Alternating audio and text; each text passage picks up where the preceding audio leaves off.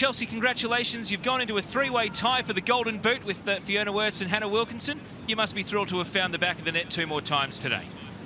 Oh, thank you very much. Yeah, pretty happy with our whole team performance. I was lucky to get lucky enough to get two goals and be up there with Hannah and Fee, so pretty happy with how we've been going so far.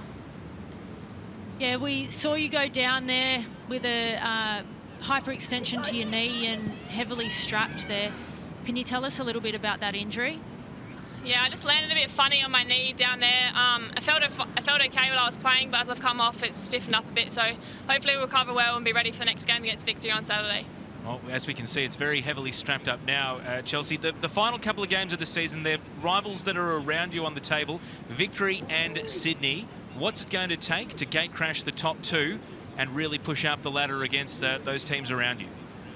Um, I think we just need to keep doing what we've been doing, believing in ourselves, performing each week. Um, be a really important game against Victory. Um, I think that will set the tone for the rest of the season. Um, we're really looking forward to playing Victory in Sydney and hopefully making finals. So. Well, everyone's enjoying the run. You're playing great football. You personally and the team enjoy it, and congratulations on the result today. Thank you, Chelsie. Thank you very much.